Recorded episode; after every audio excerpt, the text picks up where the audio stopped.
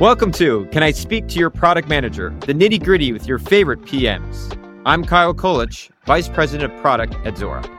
Hi, and I'm Lukasz Weber, Director of Product Management at Zuora. On today's episode, we have Krishan Gupta, Senior Product Manager at Google. And we're going to start off the show by talking about his recent Never Have I Ever moment, as well as his best tips and insights for being a successful PM in the ever evolving landscape of product management.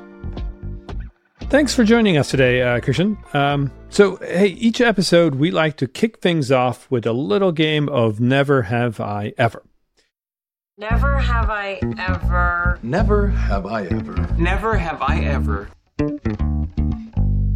As a product manager, you probably get pushed to do things outside what you think initially thought possible. So, we wanted to bring your experiences on the outside uh, to the inside of the life of a product manager and get to know you a little better at the same time. So, Krishan, tell us a, a little bit about your Never Have I Ever. Sure. And first of all, thank you so much for having me. It's great to be here. As you mentioned, we do a lot of new things as product managers. One of the things that I was faced with recently is shipping hardware for the first time. I was brought in to Nest within Google to really work on the AI and software side initially. And that role has evolved to also include now shipping hardware. And that happened right at the height of the pandemic. So, you know, shipping hardware in an environment where there's massive supply chain problems, there's travel restrictions, there is uh, chip shortages and lots of competition there, and an environment where you can't go get in a war room and meet with the people on your team because you're also not getting together. Uh, so this was a real learning experience for me, uh, not only on shipping hardware, but also doing it in such a stressful environment really helped me crystallize what it takes to get hardware into customers' hands. And coming out of the software and AI world, really learned a lot of lessons that I think we can take back. So people that are doing software product management, AI product management can really learn a lot of lessons, hopefully, as I did from shipping hardware. Yeah. I don't think that I was thinking that as a software product manager, I, I'd ever actually need to do hardware. So I don't even know what that would take. So let's break that down. So talk to us about, you know, how easy was it for you to pick up or maybe what the challenges were for picking up the hardware side of things? Sure. So hardware, as anybody that's done it before knows, is a very different ballgame for a number of reasons. I think the biggest one is probably that you just need to plan really far in advance. And that's something that I think we can definitely take back to the software side. I think some product managers have gone too far in abusing agile to mean you don't really need a plan and you're going to figure it out as you go along. And the problem is, especially if you're at a startup, uh, figuring it out eventually might not be good enough because your company might not be around by the time you get there, right? And so you really need to be focused on all the research that happens up front and making sure that you're building the right thing 18 months ahead of shipping it. And so with hardware, you don't really have that as an option, right? You have to figure it out and you have to make sure that you're going in the right direction 18 months ahead of when you get there. I think the second thing is just ruthless simplicity, right? Hardware products, especially consumer hardware, uh, are the ones that are really successful are just very simple. So the Nest thermostat is maybe our most iconic product here at Nest. And it's got a temperature, it's got a button, and you can turn it, right? And the industrial designers have to work really hard to defend that simplicity against, you know, a thousand features that we want to throw at it. And on the software side, also, I think sometimes people feel like they have to fill up the screen. And because you can, you know, have a lot of sub menus and navigation and things like that, sometimes people get a little bit lazy in the design and just stuff everything in there. And that gets exacerbated when there's a lot of pressure from maybe enterprise customers, different executives to all get features in there. And you don't have the physical limitations holding you back to allow you to very easily say, no, we can't do that.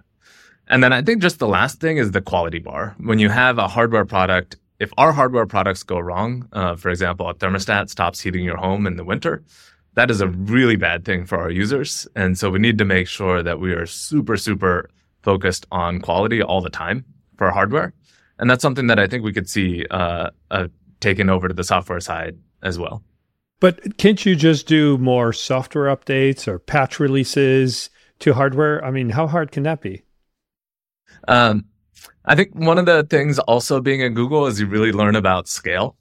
And so when you've got millions and millions or sometimes billions of customers, the variety that you have to test for is really large. And so what that can mean is months worth of testing before you can ship anything. Because if you want to fix a small bug, you don't want to introduce a bigger one. And that's especially challenging when every home is so different and all these users are very different as well. And so you, don't have necessarily the luxury of just, you know, shipping an update. If you go back to the, the I like that part about being simple, especially with uh, you know a device. You got to make it kind of almost so simple that anyone could use it. Like your you know your your eight year old kid could could use it. Maybe not a thermostat, but at least be able to to to turn it on, turn you know use it, uh, do what they want with it, and move on. But how did you balance the the, the ease of use, but then what feature you, you would say no to, or what feature you would say yes to? How did you find that balance when you were, were, were working on this product? Yeah, that's a great question. And for the eight year olds, we have a specific feature that helps them not use it. Oh, good. so, yeah. so that nothing gets messed up. But we do want, you know, your mom and dad to be able to use it, right? Uh, and you shouldn't have to be tech savvy in order to get some heat or, or air conditioning. At the same time, there is a lot happening behind the scenes uh, to make that thermostat work, right? The learning part of Nest Learning thermostat is a involves a huge amount of intelligence. Similarly with our speakers, you know, if you say, "Hey Google, what's the weather?" Sorry for everybody's device that I just triggered there. Um, that sounds like a simple thing, uh, but obviously there's a lot of natural language processing that is happening along with a whole other machine learning pipeline that comes back to give a simple answer. So, a key aspect of every product that you make should really be this simplicity. And what I find is really helpful is a North Star metric. So, for example, on a speaker, that might be something like the number of uh, successful queries that you support in a day, right? Where you got the right answer to the right user. For a thermostat, we might be really focused on the amount of carbon that we're saving. And that is actually a, a huge focus for us. Now, that saving can come from using less energy. So, helping, for example, when you're not there, using your phone's GPS data, if you've given us permission, to turn off the heat and air conditioning. But at the same time, if you get back in the middle of a blizzard and your house is freezing cold, you're going to turn that feature off, and that's going to prevent our ability to save any energy in the future. So we're always looking at the data to figure out are we doing the right thing for the planet, really? And that means that we have to balance keeping users happy with saving them energy as well. So creating that North Star metric will really help align your whole team towards which things you want to uh, keep, right? Those are like the core user interactions that are really, really important and everything else. And you, and you use those metrics kind of, uh, one, one to help you know, manage that as well, but also give the visibility to the customer. And you do, you try then do that within the product or you have like apps to kind of showcase how much energy they've they've saved, or how much carbon they're not emitting, or those kind of things. To keep that up, up in, in, at least in line of sight of how they're using the system. Yeah, that's a great question. So on the device, we need to keep it really simple for the reasons that you mentioned. So we introduced uh, quite a while ago the Nest Leaf. And what that is, is any decision that you make that is helping you save energy and helping the planet be more sustainable, it just gets a leaf. So if you turn the temperature down a little bit in the winter, uh, you can turn it until you see that green leaf icon, which has become pretty iconic for our users. And you know that you will have made the right choice. Similarly, as you go through the settings, which can be kind of complex uh, for a thermostat, you'll see the leaf on every option that's going to help save you energy. And you can make a decision. Do I want to focus more on comfort in this regard or, or actually save as much as possible? Now, for our more advanced users, we do have an energy dashboard that helps people track how much did they use this month versus last month or this January versus 12 months ago.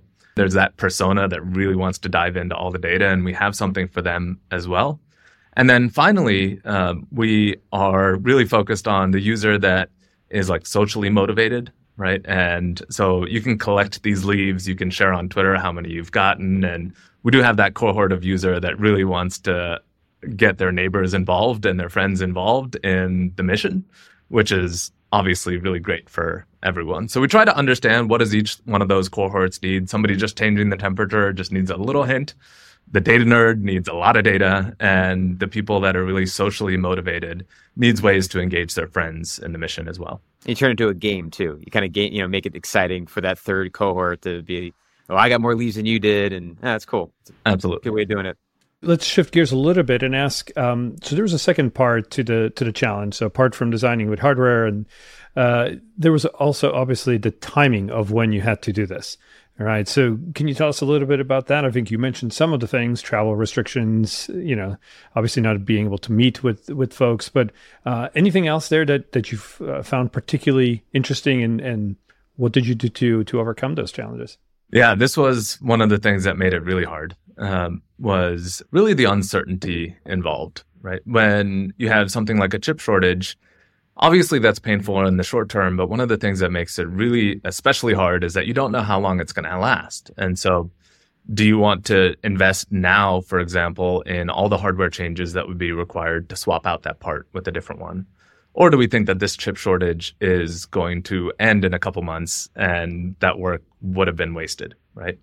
So we, I had to actually like really keep a pulse on what was happening in geopolitics, uh, and and also get everybody comfortable with the idea that we were going to have to make decisions with imperfect information. And I think a good product management lesson is you don't always get that, right? When you're moving really fast in a changing landscape, you have to get everybody comfortable with the fact that you're going to make this decision and waiting for more data is very often not the right thing to do like the pandemic is not the only type of thing that can cause dramatic change, right? Uh, a new competitor can cause a lot of change really quickly, right? Uh, there's a new technology that might come out and cause a lot of change really quickly. I think we're seeing some of that now.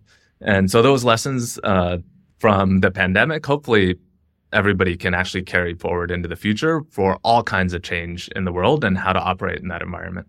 Yeah, and unlike in you know in software, you think obviously there's dependencies, right? But usually those dependencies are maybe teams next door. You can you can talk to them, etc.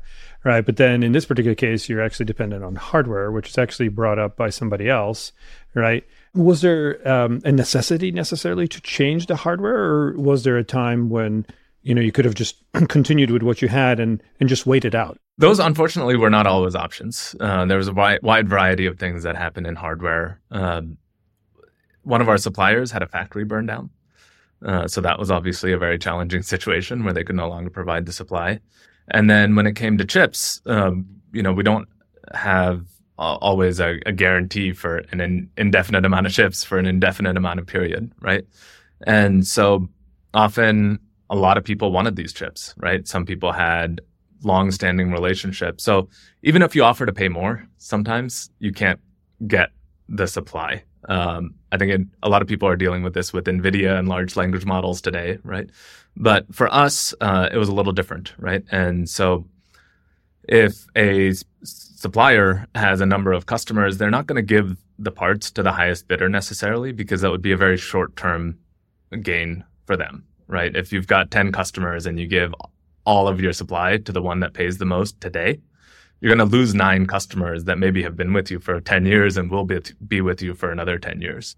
So a lot of it actually came down to the relationships with our partners and suppliers as well.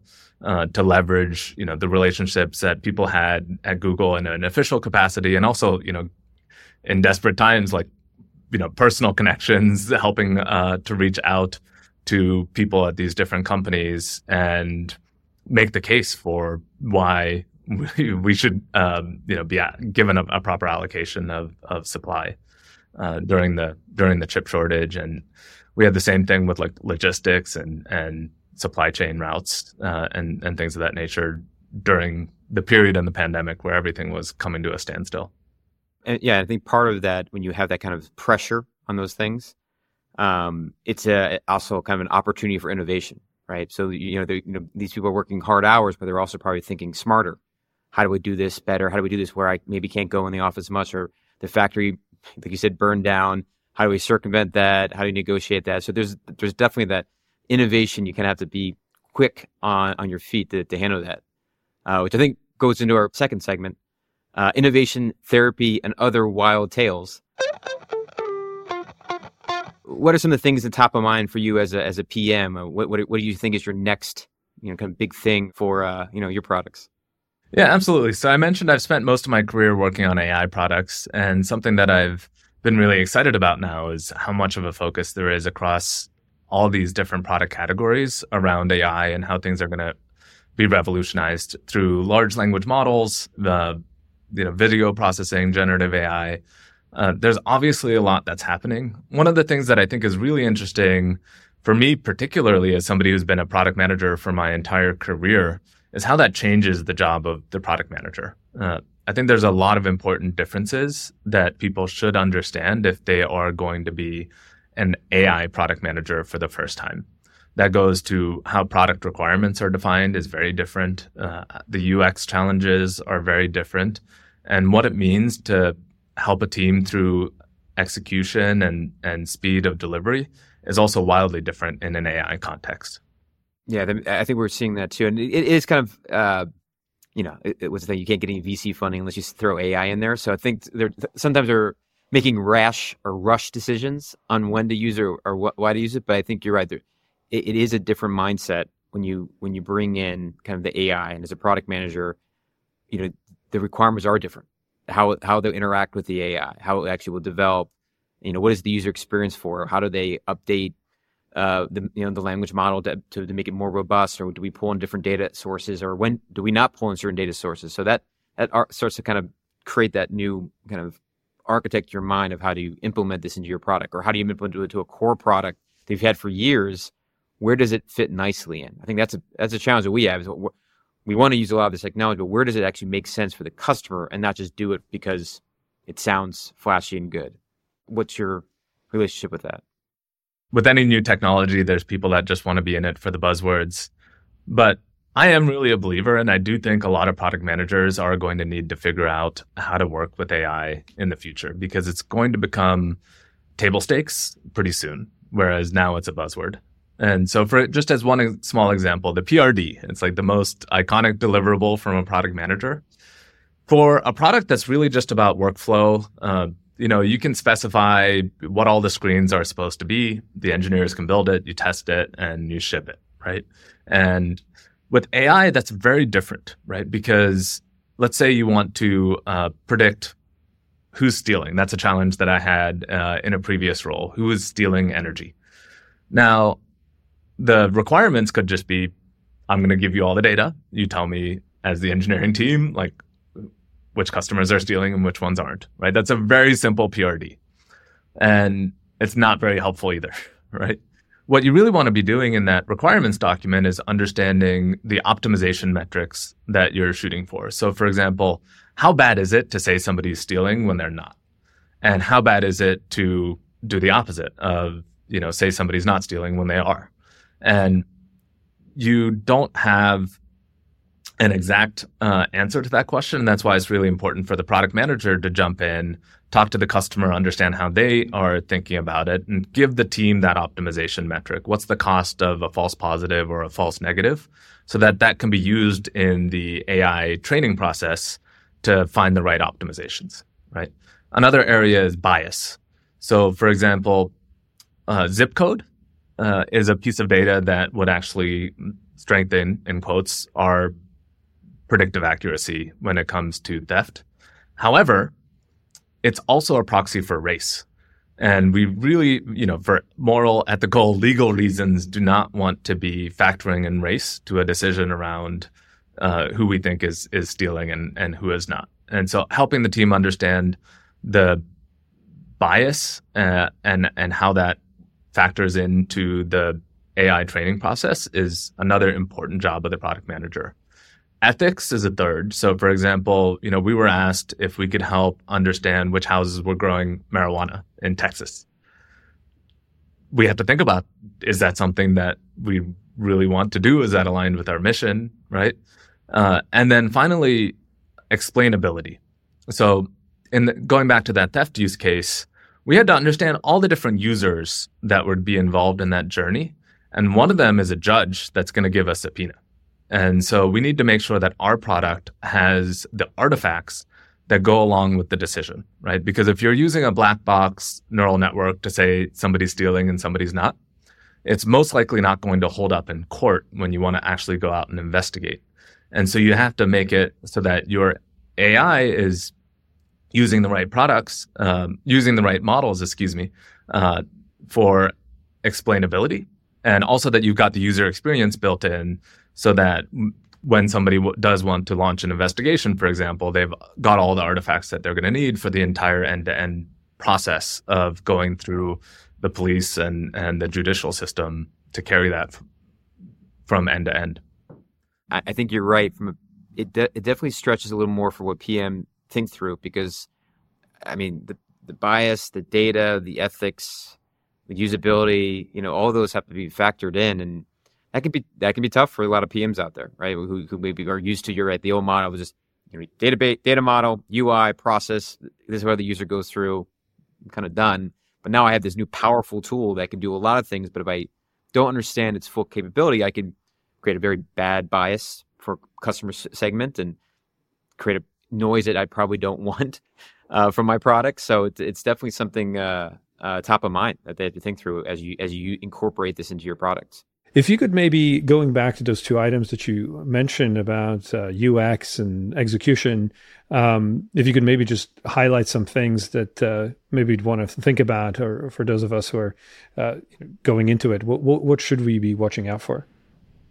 Yeah, I think the biggest thing from a UX perspective that I've noticed is that trust becomes the the like absolutely paramount with an AI system, right? So if your user has to trust the output of your AI model, you need to be thinking about that user in that context, right? So, for example, uh, in my Tesla, right, if I put it on autopilot, there's a lot of UX that goes around it where on the screen I see everything that the computer sees, right? I, I see that all the cars are detected uh, by the autopilot system. I see that it understands the lane because it puts, you know, two blue lines there. And all of those things make me feel a lot better that okay i can see that it understands where everything is and where i'm supposed to go and therefore i feel a lot better about it right so i think they did a great job of helping to endear trust um, and an example that i had personally uh, i was working on a system that was going to recommend sales content to a salesperson and we tried everything to get the salesperson to understand that this is the right piece of content for that user and pretty much nothing worked, right? We had, okay, you know, percent efficacy, close rate when this content is used. Um, you know, this is, uh, you know, often used in this industry. And the thing that finally worked was we just took one deal, we pulled it from Salesforce, and we would say something like, Lucas used this piece of content to close an $80,000 deal with Coca Cola. And just an anecdote that's all it was. Trust was really high, right? Because somebody would look at that and they'd be like, oh, I know Lucas. I know that Coca Cola deal, right? They were like ringing the bell uh, about that last week, right? If it was recent. Uh, so you try and pick a big deal that was recent, right? Because people know about it. And just that little bit, like, created so much interest that somebody wanted to uh, click on it, right? So all the things that we were doing around stats had absolutely no impact on these sales users. Um, but just that one carefully picked anecdote uh, did, made all the difference, right? And so again, that's that user experience that goes along um, with the recommendations uh, that were coming out of the AI algorithm in this case, uh, making all the difference. Other other times, you know, just understanding like how do we expand the amount of uh, ground truth that we have. So, for example, we had a model that would predict when uh, equipment would fail, and so what we ended up doing is we only had a couple thousand examples of it. And so we didn't, we weren't able to get the accuracy that we wanted out of that. And so what we ended up doing is convincing the company to take our, you know, next, you know, top couple thousand uh, predictions and actually go investigate them one by one. And so they had, it took a lot of convincing, but we had them deploy a, a pretty large team to go investigate all these uh, different predicted failures to then give us the ground truth. So we were able to double the amount of ground truth data that we had, which dramatically improved the accuracy of our models. So those types of things where you can help the team get more data and understand the ground truth, especially ground truth data, if you can help your team get that as a product manager, you'll really be a hero to the engineering and data science teams because that's really what they're they're craving and that's what's going to help them go faster. Yeah, that's really great insight. It's amazing because absolutely in traditional software and and you know defeating bugs, right? It's it's really elbow grease. It's just you you throw capacity at it, hours, right? And that's kind of the metric. The more folks you have work on working on it, it's a pretty linear curve that you know this this stuff will get will get solved. But with AI, that's that's not true. They're optimizing around a very different metric as you mentioned. And of course, it's all about the data, right? The more training data you have. So now you're finding that those are actually the things you need to work through the capacity for having, you know, how much data do you have? Those are the things you're optimizing. So speaking of uh, bug fixes and, and just slamming things down, right? Vis a vis trade offs to how much time do you spend doing fun, innovative work uh, versus others? Um, maybe this is a great time to transition to our third segment, which is kind of all about the PM power moves. Power. Powering up. Power move. PM work is all about prioritization, and we know that you know we want to be doing all the cool stuff with innovation like AI, right, et cetera. Uh, but we just talked about okay, well, there's bug fixing, right? So you know, how do you? Is there any sort of insights maybe that where you were able to uh, bring to bear some some serious PM wisdom to to figure out how to best prioritize that and and find some balance there. Yeah, as somebody that's been doing product management for a long time, I'm very familiar with this problem. I'm sure a lot of your listeners are too, which is, you know, you've always got that backlog of hundreds of bugs, right, that you could go chase after. Uh, one thing that we also have is usually a lot of engineering folks are screaming about te- technical debt, right? and they want to re-architect things or just go back and refactor some of the stuff that they had to ship in a rush. I think when you get to the root of those problems, you have to look at where they come from. I think one of the roots is misaligned incentives, right? So PMs and some folks want to work on the big feature stuff, right? Uh, some of the engineers f- might be graded on their quality of their code, right? Or you know they want to put something on their resume about how they use a large language model or whatever the cool thing is at the time, right? So there's misaligned incentives, there's also asymmetric information. So uh, if you're working in B2B, for example, your customer success team has a much better sense of what's happening at all your customers than the product or engineering teams do.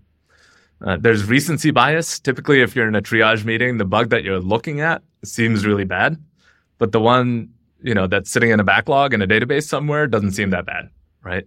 And there's also this idea of kind of a queuing problem, right? Uh, where okay, maybe you've got three front end engineers available right now, but no back end engineers. So, you know, your your whole sprint is is stalled. So we've got all these systemic problems going on within a lot of different product organizations. And one of the things that I found that really was able to address a lot of those things at the same time was a system we implemented at a two, 300 person SaaS company uh, a few years ago. And this was a particular version of Kanban that I found worked really well. And the way it would work is we had epics, right, collections of user stories, and we would categorize them into uh, one of three things. They were either about features, technical debt, or quality. And the ones that were about technical debt were actually created and managed by the engineering team. We tried to keep them all about the same size so that they were comparable, but a collection of technical debt user stories would get put together, typically around this you know, database optimization. Here's five things that we could do to make it better. Uh, the customer success team was actually responsible for the quality one. So if they knew that customer X had a huge deployment coming up next week and, this bug was like a pet peeve of theirs, you know, they could, they actually were empowered to put that into an, an epic and actually prioritize it towards the top of the quality backlog, let's say.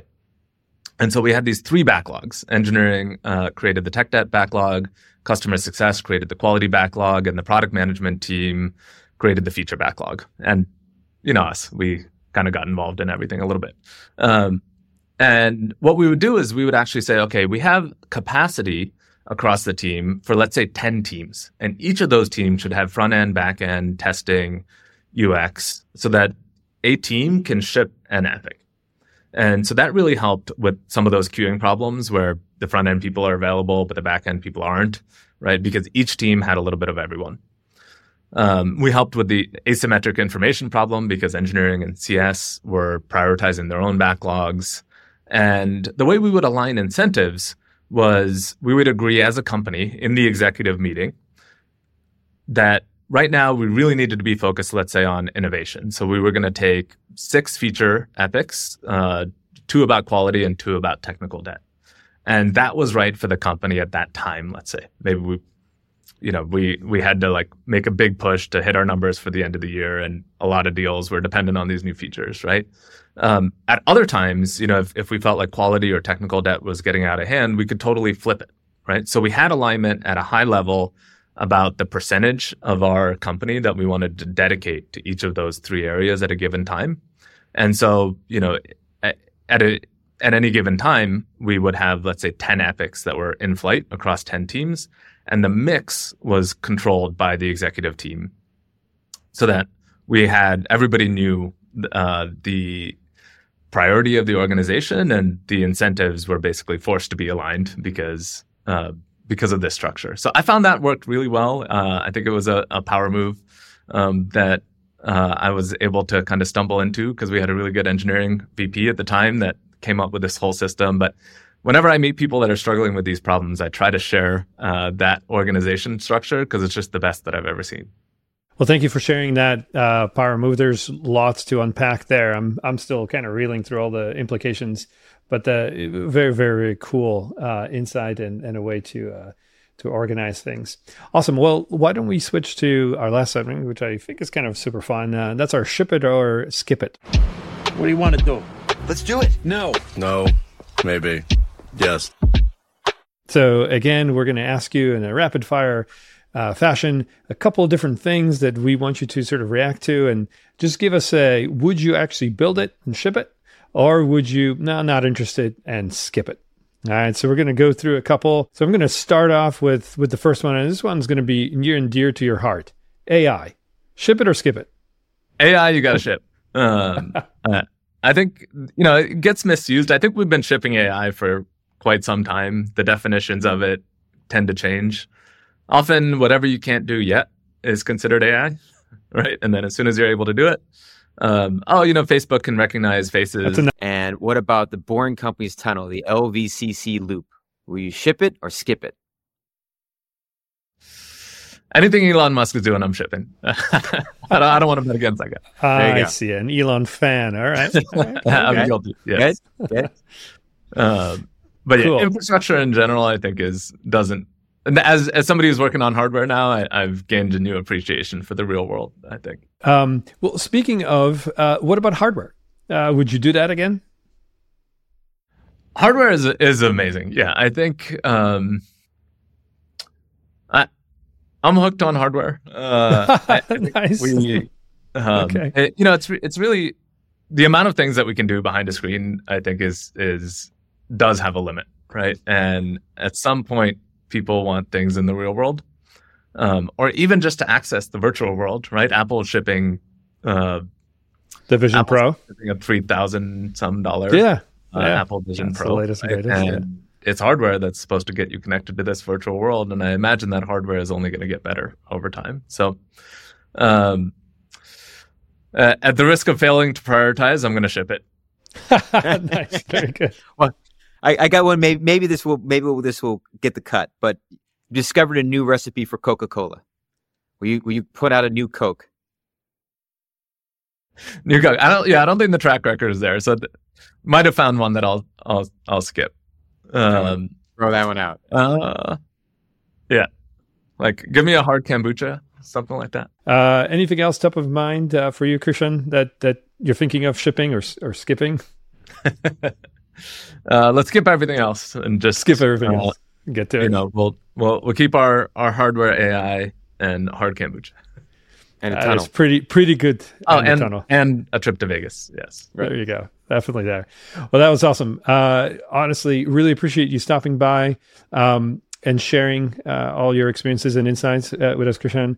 We definitely look forward to uh, keeping up with you and seeing what other hardware and what other AI things you're you're going to be building. Again, thanks so much for your time. A real pleasure to talk with you. Yeah. Thank you guys for having me here. It was fun.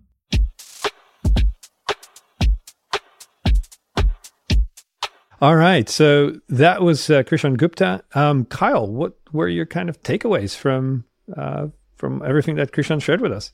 Yeah, I would just say that I, I, that was a great conversation. I got a lot of good takeaways. Um, I, I, like uh, it's probably top of mind for me is about metrics, uh, and that North Star metric is, is an important one, especially from from when we look at products as well, uh, and being able to tie it to the right persona, and then be able to you know, give it incentives to those personas to either and it ended up creating even a better experience for that for that user, right? If they're you know a, a user that's a want to see if they're getting more leaves and, and show that you know they're environmentally conscious, you can kind of drive that up, but it also saves the environment. So it's kind of a, a good good two punch, one two punch there.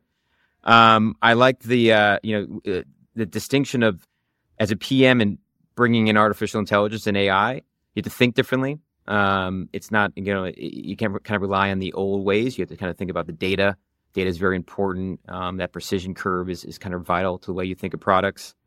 And then again, the the complexity of hardware. I mean, and, you know, we don't do too much hardware in, in, in our our software. So to hear more about like how many you're dependent on so many other external ser- uh, services uh, and being able to coordinate with those and and think of that as you, you know, build out your product uh, is is vital in the hardware space, which was great. Yeah, look, yeah. Look, I think those are, yeah, those are great items that you've picked out.